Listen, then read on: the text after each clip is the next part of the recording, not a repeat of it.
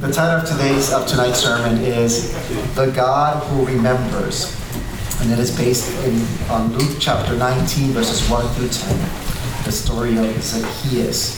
Um, as I was kind of reading through the passage and studying the passage, um, I was reminded of my grandmother. In our family, we uh, in Spanish, grandmother is abuela. Uh, but in my family, we didn't call my grandmother abuela, we called her abuela, just for short. I don't know why we've always called her like that, kind of like nana or mama or whatever, you know? And so, um, but that's how we called my grandmother. Um, when I shared my story yesterday, I don't know if I mentioned this, but because of the financial situation of my mom, my dad, the family, um, I was I actually was raised by my grandparents, so I lived with my grandparents for many many years.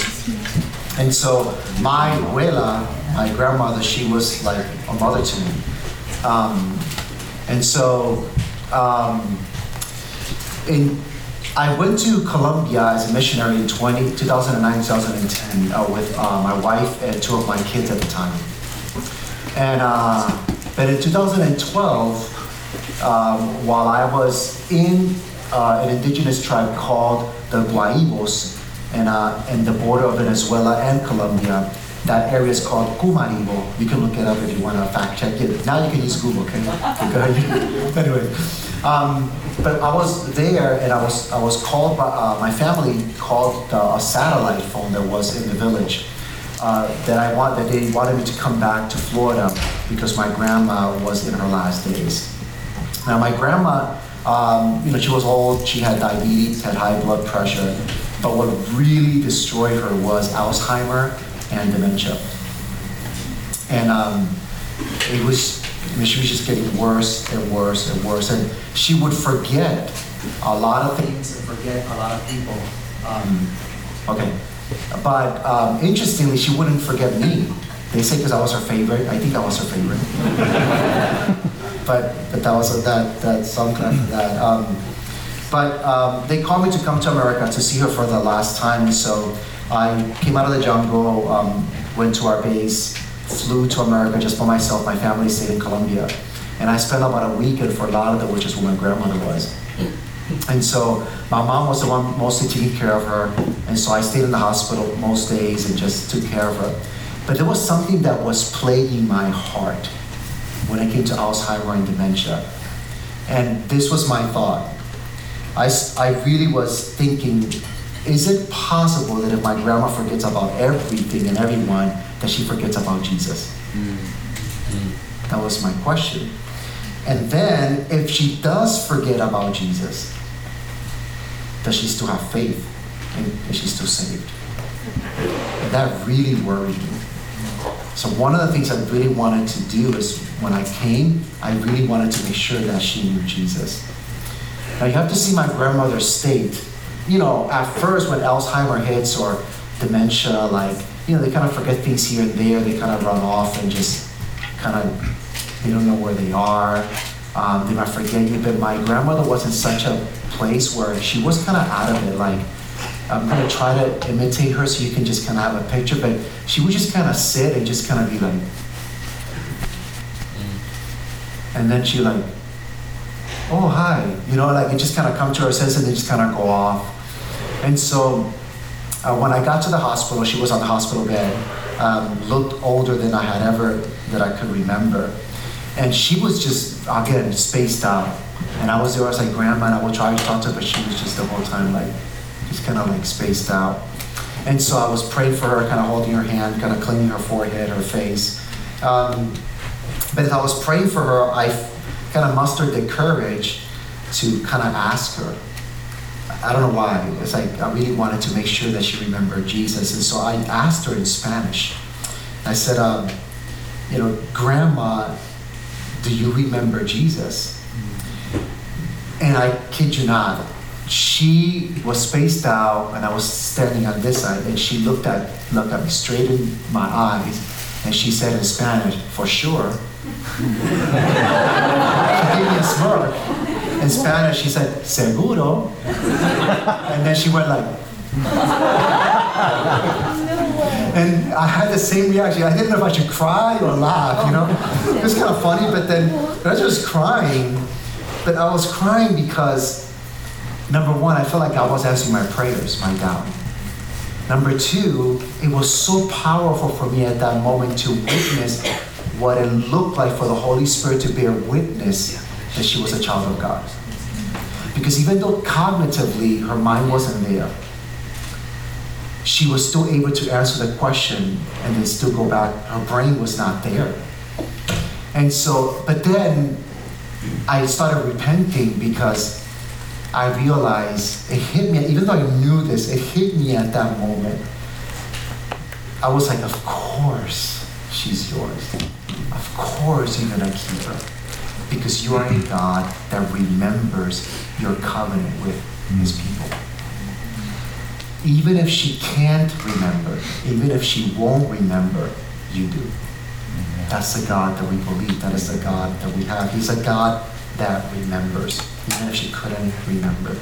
And today I want to spend some time talking about an encounter between Jesus and Zacchaeus and the connection this has with how much God always remembers his covenant with his people. And so let's read the passage in Luke chapter 19, verses 1 through 10. Beginning in verse 1, the word of the Lord says, And he and Jesus entered Jericho, and he was just passing through. And behold, there was a man named Zacchaeus. He was a chief tax collector and was rich. He was seeking to see who Jesus was, but on account of the crowd, he could not because he was small in stature. So he ran ahead and climbed up into a sycamore tree to see him, for he was about to pass that way. And when Jesus came to the place, he looked up and he said to him, Zacchaeus, hurry and come down, for I must stay at your house today. So he hurried and came down and received him joyfully. And when they, the crowd, saw it, they all grumbled. He has gone into he has gone in to be the guest of a man who is a sinner. And Zacchaeus stood and said, and said to the Lord, Behold, Lord, the half of my goods I give to the poor. And if I have defrauded, you remember that word from this morning? Anyone of anything I restore fourfold. And Jesus said to him, Today salvation has come to this house, since he also is a son of Abraham. For the Son of Man came to seek and to save the lost. Amen. As we look at verse 1, and we begin here in verse 1, the Bible tells us that Jesus was just passing through, um, and he is on his way to Jerusalem. And um, he is literally on his way after he had just had an encounter with the rich young ruler that we were looking at this morning. And when Luke is writing the gospel, of course, inspired by the Holy Spirit, it is not coincidental that he is wanting people to make sure that they understand who this guy is. He wants, he describes him just like he described the rich young ruler, he described Zacchaeus as a chief tax collector. And he wants to describe them as a man who was rich. And there's an intentionality of Luke here because this morning there was a chief there was sorry, there was a rich man who was a Pharisee, a young ruler. But now he is a rich man who is considered the chief tax collector, or for all intents and purposes, a chief of sinners. And Luke wants to draw a contrast here between the rich young ruler and this man here named Zacchaeus. And there's a question that was posed with the rich young ruler after that encounter, the rich young ruler leaves sad and disheartened, as we read this morning, a question arises. Jesus makes a statement and he says this Oh, it is hard for a rich man to enter into the kingdom of God. In fact, it's like a camel going through the eye of a needle. Remember that verse? And then, what do the disciples say? He said, the disciples asked the question, shoot, who can be saved? that's, that's what he's saying, because if they can't be saved, then how, how are we, right? And so, and this also has to do with more status. And of course, Jesus makes this very famous statement, and he says this with man is what? Impossible. But with God, all things are possible. Now, what Jesus is about to do, he's about to answer that question with Zacchaeus. Can it be possible for a rich man to be saved? And in Zacchaeus, God makes the impossible possible. And so he wants to answer that question.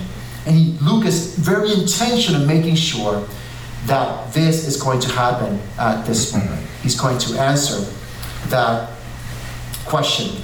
Another thing that I want us that I want us to consider when it comes to Zacchaeus is that Zacchaeus, the encounter of Jesus and Zacchaeus is happening right before the crucifixion of Jesus. As soon as Zacchaeus' encounter ends, Jesus going is into the triumphal entry, which is Palm Sunday, which we celebrate. So keep that in mind. Okay, so Zacchaeus is introduced as a chief tax collector, chief of sinners, a rich man. And then verse 3 tells us that this rich man, Zacchaeus, was seeking to see who Jesus was. But he wasn't able to because, on account of the crowd, he could not because he was small in stature. In Korean, you say shotari. okay? And he was short, okay? He, he, he, he just couldn't, you know? Okay? And so Here's, here's Zacchaeus. He wants to see Jesus, okay? Now I want you to picture, you know, what's what's going on here. Not only is he short, and I, this, uh, you'll never see Zacchaeus the same again, okay?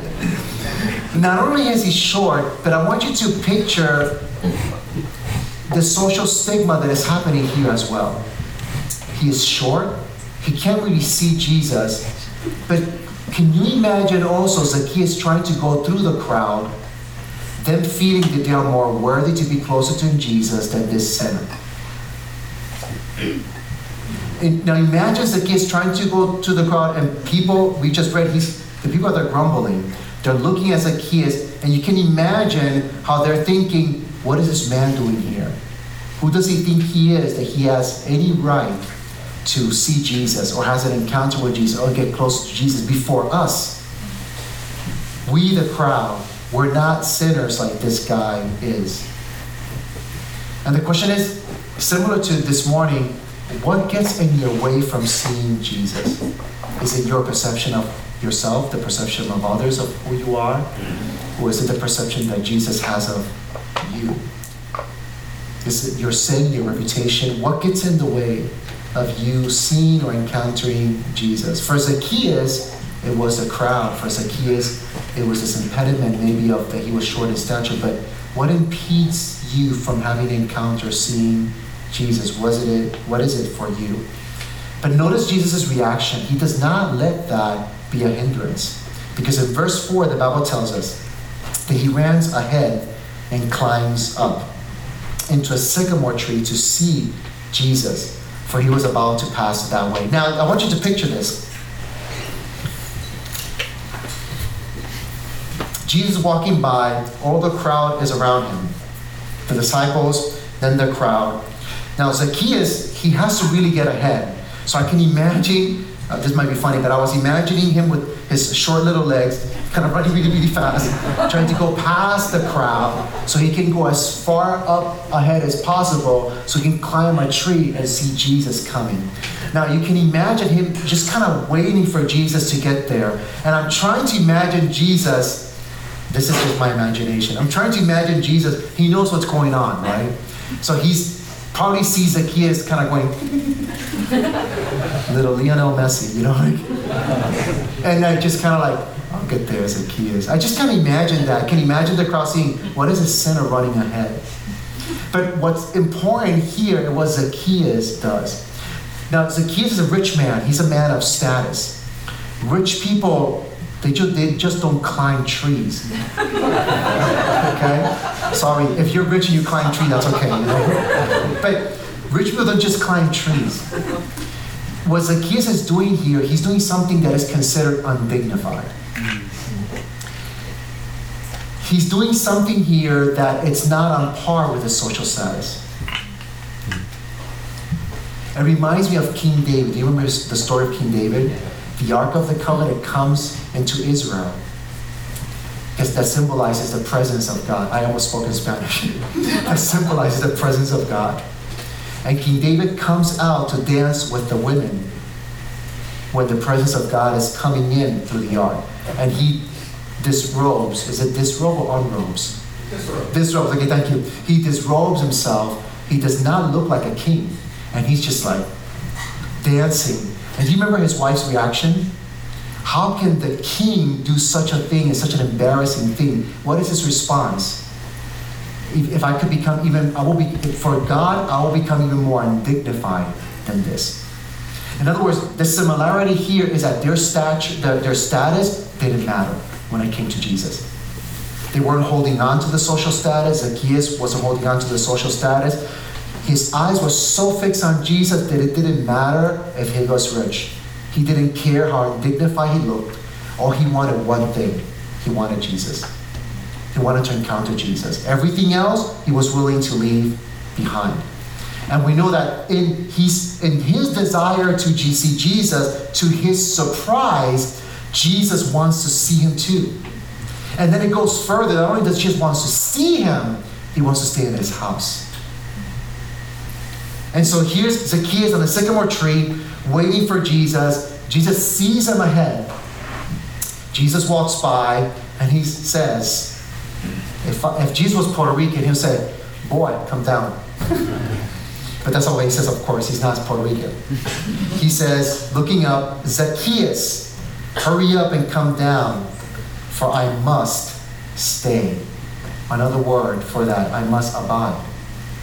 I must remain at your house today. Now, if you knew what the name Zacchaeus means, which I'll tell you soon, it makes this statement all that more powerful. Because Zacchaeus means righteous, hmm. it means pure. Think about this. He was a chief of sinners, known as a chief tax collector for most of his life. When people are saying his name, Zacchaeus, righteous, pure, his lifestyle does not match his name. He is known as the chief of sinners by all the crowd. And when Jesus is up there and he calling on his name, he is calling him righteous and pure in front of all the crowd that sees this man as a sinner of sinners. It's a very important statement that Jesus is making here when he's calling out to Zacchaeus. Can you imagine? Righteous, pure, come down, if I want to stay and abide and remain at your house today.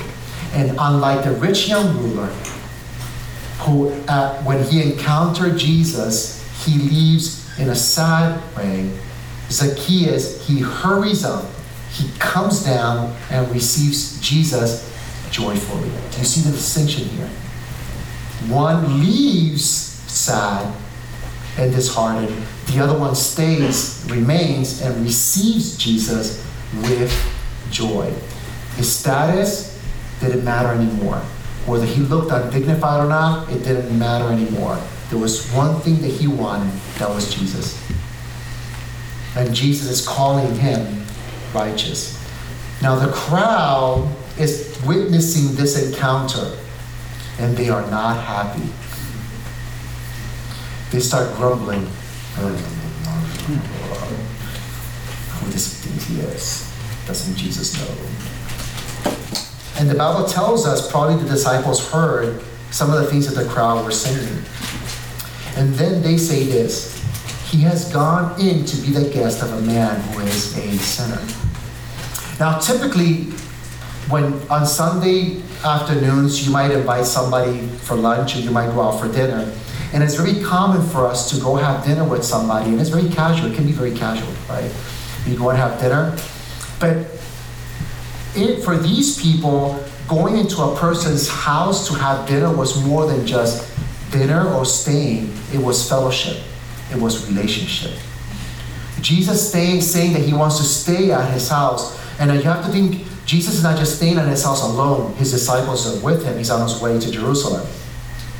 And so for the people, they're not thinking he's just going to stay over at his house and be hosted. What they're thinking is Jesus wants to enter into a fellowship relationship with this man.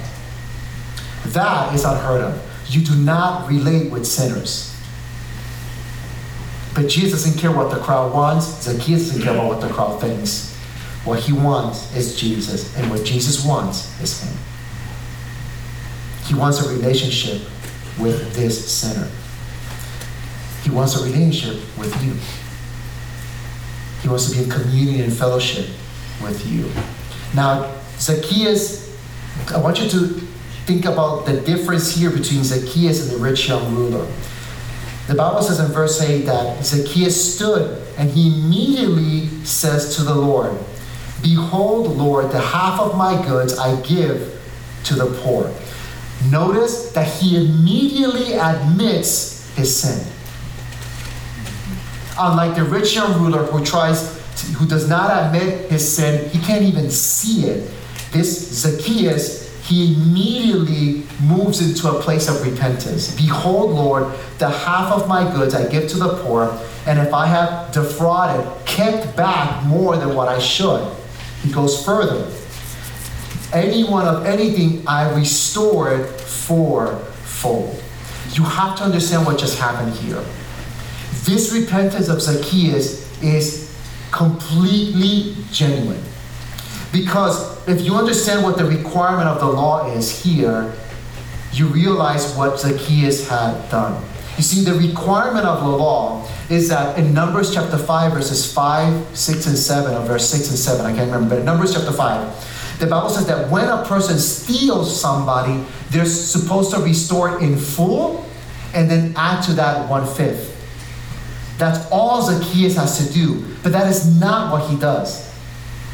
He says that he wants to give half of what he has, and on top of that, restore it not one, not one fold and with one fifth, but fourfold. That's beyond the requirement of the law.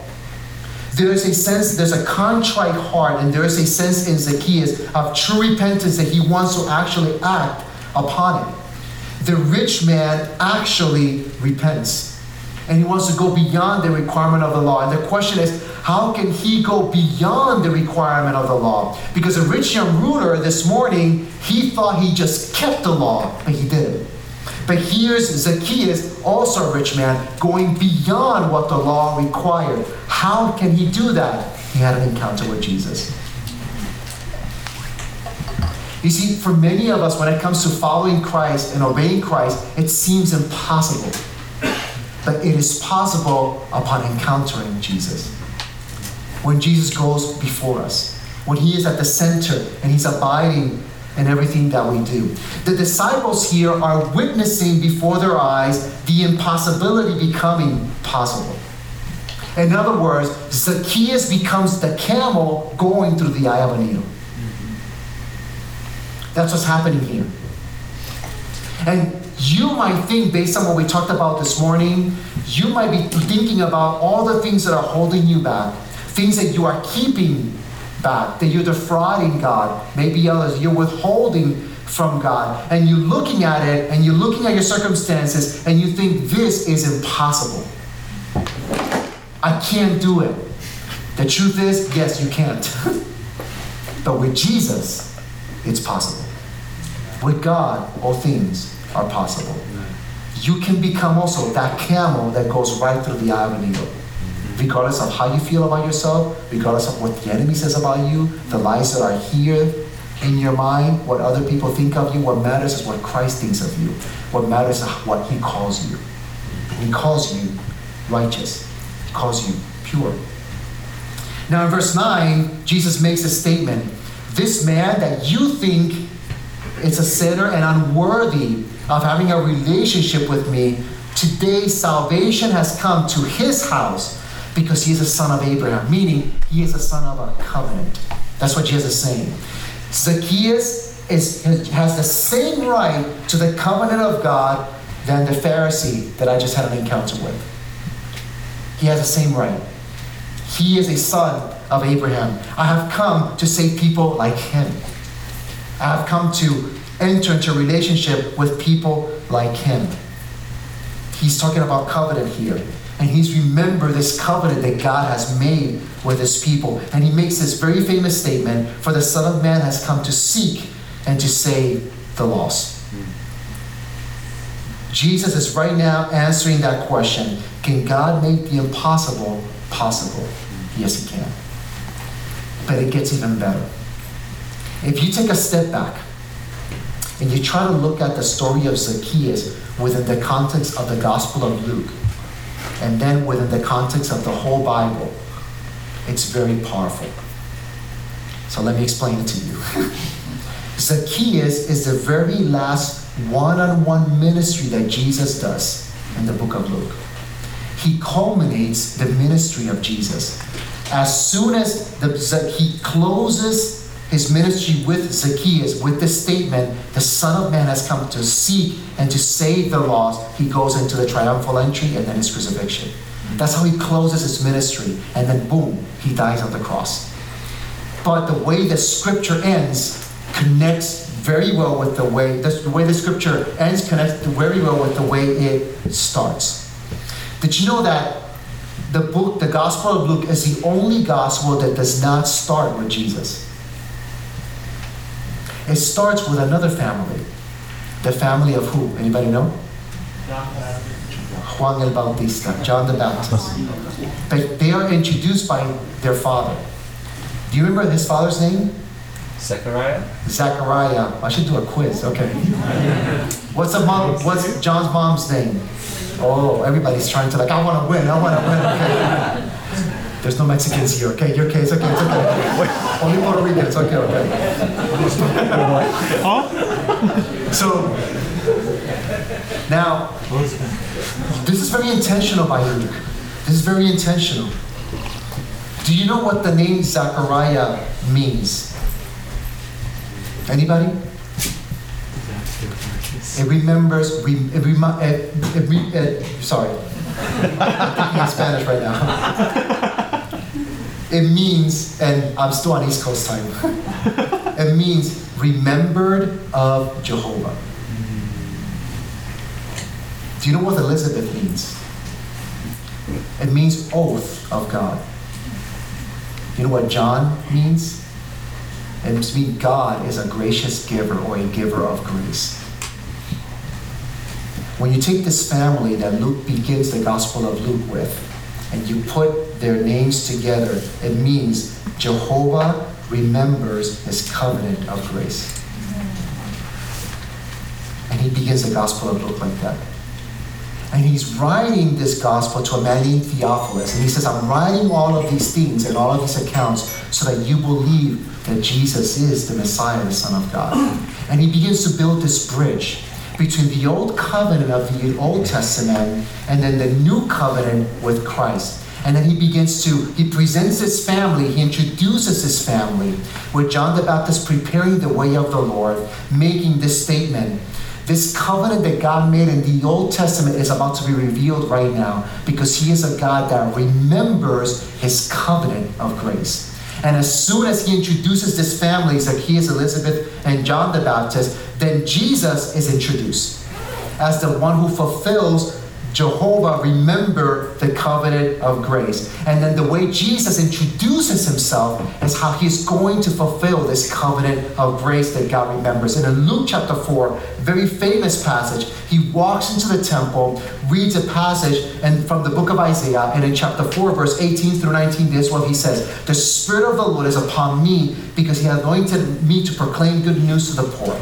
He has sent me to proclaim liberty to the captives and recovery of sight to the blind, to set at liberty those who are oppressed, to proclaim the year of the Lord's favor. He closes that score and say, Today this scripture is fulfilled. In other words, what Jesus is doing when he starts his ministry is saying this I have come as a son of man to seek and save the lost. And he closes his ministry by saying, I have come to seek and save the lost even someone like Zacchaeus. Jehovah has remembered his covenant of grace and sent his son.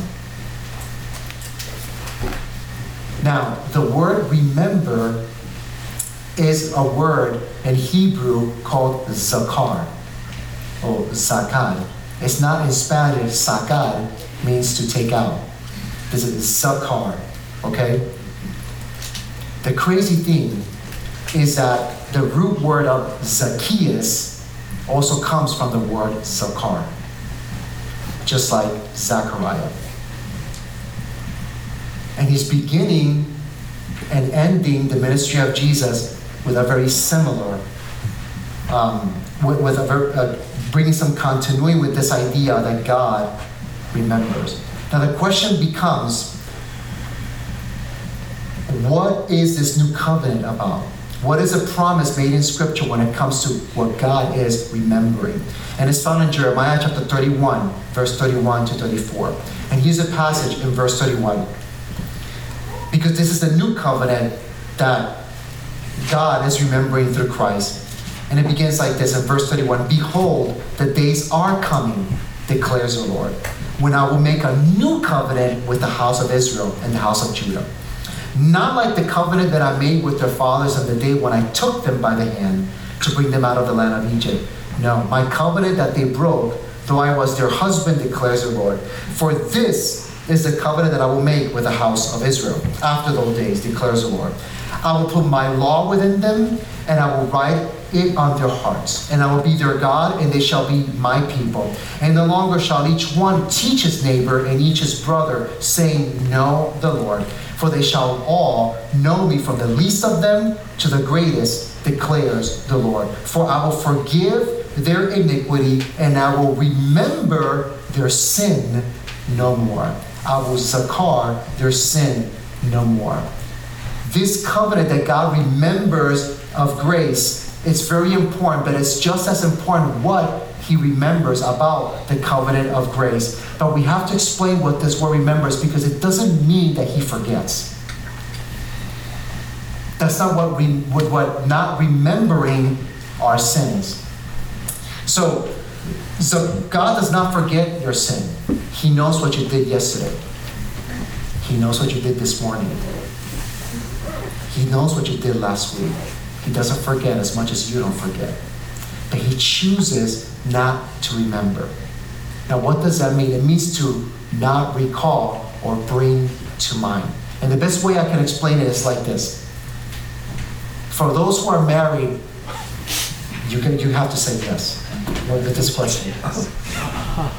How many of you have fought with your wife a lot? Like a really big fight? Okay. Some people are lying. okay. How many of you have fought with your siblings? How many of you still fight with your siblings? Okay. How many of you have fought with your parents? Oh, oh everybody. have you ever gone into a fight and you're talking about be something stupid, like where the toilet paper goes over or under?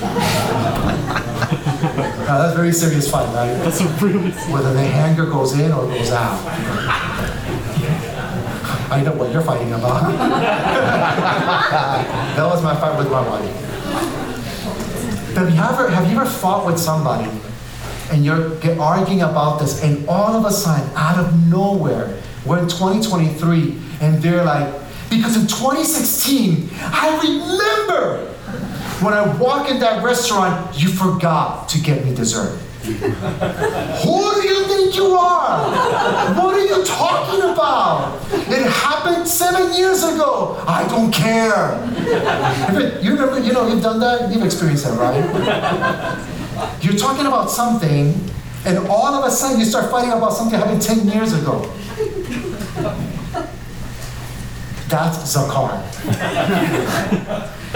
it's when you recall or you remember a sin that somebody committed and you hold it over their head. That's what God doesn't do. You see, this covenant of grace, this new covenant, what the Bible is saying is that what, what it means that God does not remember your sin anymore is that in Christ, He doesn't hold it over your head. You might hold it over your own head. There are things that God already forgave you that you're still holding on to.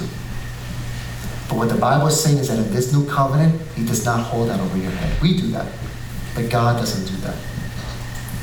In fact, instead of holding your sin over your head, what he does is that he calls you Zacchaeus. He calls you righteous. Very different. We hold that over our head. The enemy holds that over our head, but not God, not in Christ. If you are in Christ, he remembers your sin no more. And there's a beautiful picture of this in the book of Zechariah the prophet, in Zechariah chapter 3, verses 1 through 4, and how this covenant is applied. And it begins in verse 1. The Bible said, Then he showed me Joshua the high priest standing before the angel of the Lord, and Satan standing at his right hand to accuse him. And the Lord said to Satan, The Lord rebuke you, O Satan. The Lord who has chosen Jerusalem rebuke you. Is not this a brand plucked, a brand plucked from the fire? Now Joshua was standing before the angel, clothed with filthy garments. And the angel said to those who were standing before him, Remove the filthy garments from him. And to him he said, Behold, I have taken your iniquity or your sin away from you. I have forgiven you, and I will clothe you with pure vestments.